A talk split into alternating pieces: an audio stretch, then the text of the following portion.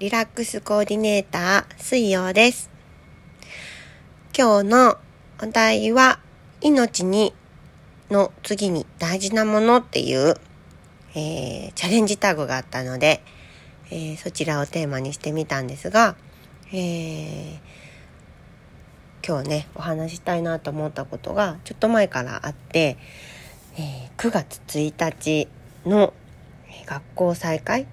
今年はあのこの新型コロナウイルスの影響で夏休みが短縮になっている小中学校とか高校とかが多いので一斉に9月1日ではないかもしれないんですけれどもまあよく言われる、えー、9月1日夏休み明けは、えー、自殺者が多いっていうのを聞いたことありますか？うん、あのー、まあいきなりね 第2回にしてヘビーな内容になっちゃうんですけどあのー、自己紹介第1回目の放送の自己紹介でもお話ししたんですが、えー、うちにはね心の病気になってしまってフリースクールに通っている子がいます。で、えー、とってもね、あの、通い始めてから順調に来ていてでも夏休みなんかいらないってぐらいすごくえー、夏休みが終わってね行けることを楽しみにしていました。で先週からあのー、始まっていて週に3日あのー、通ってるんですけれども先週はねもう久しぶりに行けたのが嬉しくて嬉しくて毎日こんなことがあったんだよあんなことがあったんだよなんて、えー、話してくれてたんですけれども、えー、その次の週ですね月曜日あのー、来ました波が。それでまあねがその学校学校っていうかフリースクールもまあ大体45人ずつ来てるんですけどやっぱりその2週目始まって2週目の月曜日なんですけどあのパタパタと来られなくなっちゃった子がいたそうなんで先生も無理しないでねって言ってくれててで帰ってきた時はね大丈夫だったんだけど、えー、なんかちょっとしたらね急にあれをやってもダメこれもやってもダメ私はうまくいかない私なんかいなくなればいいんだなんていう考えがやっぱり急にポッと出てきてしまったみたいでそう。私前から思ってたんですけどその9月1日になんであの学校に行かなくて自殺しちゃうんじゃないそうなんですよね。学校に行くんですってちゃんと9月1日頑張って長い夏休みが終わった後に準備をして学校には行くんだけど行った後に自殺されてしまう方が多いって聞いたことがあるんですけどどうしてなんだろうってすごい思ってたんですよねもう学校に行けただけですごいじゃんって思ってたんですけどなんで朝行けたのに次の日の前にダメになっちゃうんだろうって思ってたら娘がね今回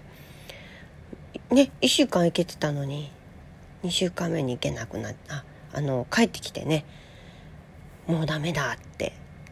うちの子はまだ口にできているのであの SOS のサインを出してるんですけども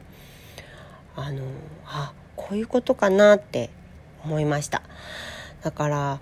学校に行って少し過ごしてみたらやりたいことがあるんだけどうまくいかない。で今ねうちの娘はね命よりも卓球が大事な感じなんですけどその卓球が月曜日と火曜日は卓球の日なんですねフリースクールは。それで卓球に行ったらもう負け通しちゃったと。で一生懸命練習してるのにうまくなれないもう私はダメだっていう思考回路になってしまったみたいで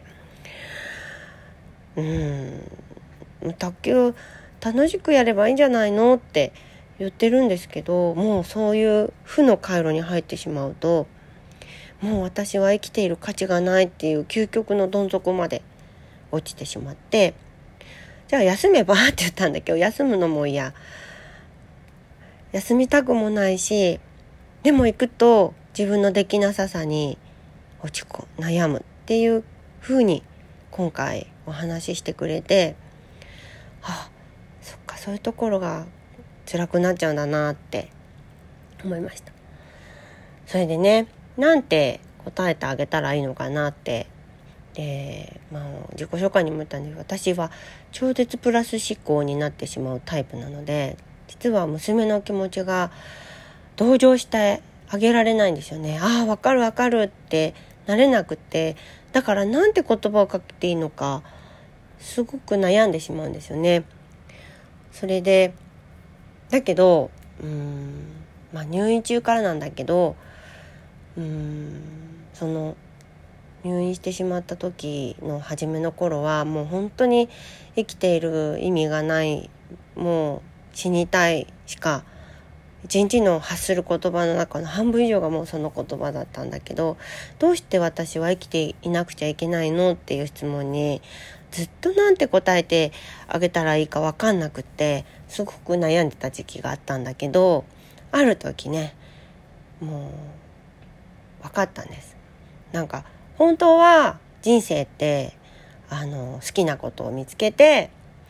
で、まあ、それでねあの仕事になって食べれるようになったら一番いいんだろうなって思ってるんですけどあのもうそうじゃなくてもう今それなのにここで命を絶ってしまったらそんなことは言ってられないのでもうねいいやと思って私のために生きてって言うようにしたんです。なんか子育てって親のために生きるのは良くないみたいな風にこう私の中に刷り込まれていてなんか自分らしく生きてほしいとかなんかそういう風に考えてたんだけども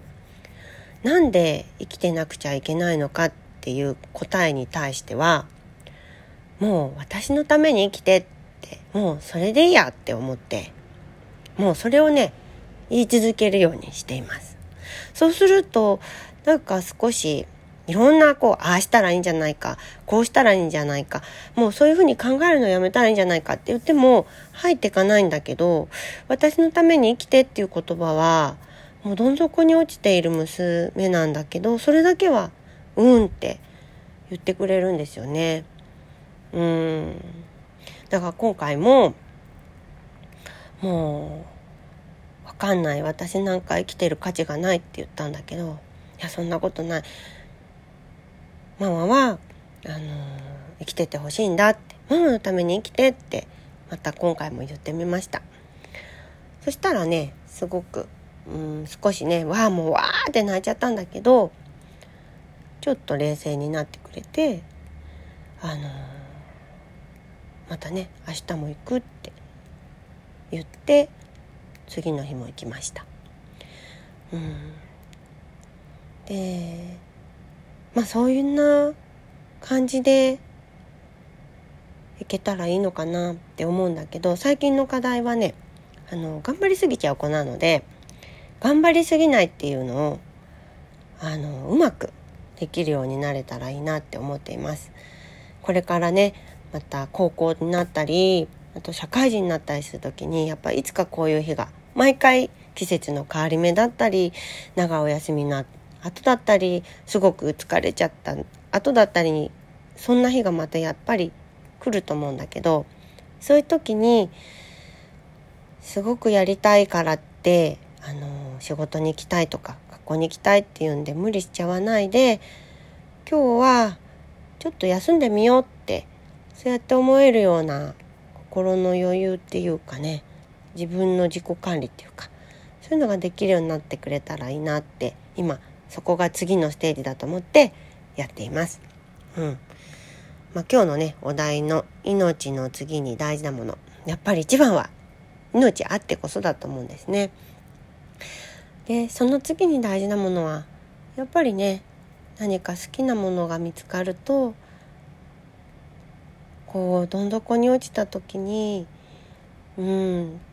やっぱり頑張ってみようかなって気持ちになれるのかなと思います。でそのそういうふうに悩んでる人を近くに身近にいる人は周りの人はうんもう誰でもいいと思うんだけど私のために生きてって言ってあげていいと思います。うん、やっぱりいなくなっちゃったら寂しいし悲しいしうん命があれば一緒に何かできるし、うん、だから今日も私のために生きてほしいなって思います、えー、そんな娘はね今日、えー、今日はね、えー、楽しそうに、えフリースクールに来ました、うん、またね明日がどうなっちゃうかわかんないけど、え元気に無事に帰ってきてくれたらいいなと思っています。それでは皆さんも、えー、素敵な一日をお過ごしください。水曜でした。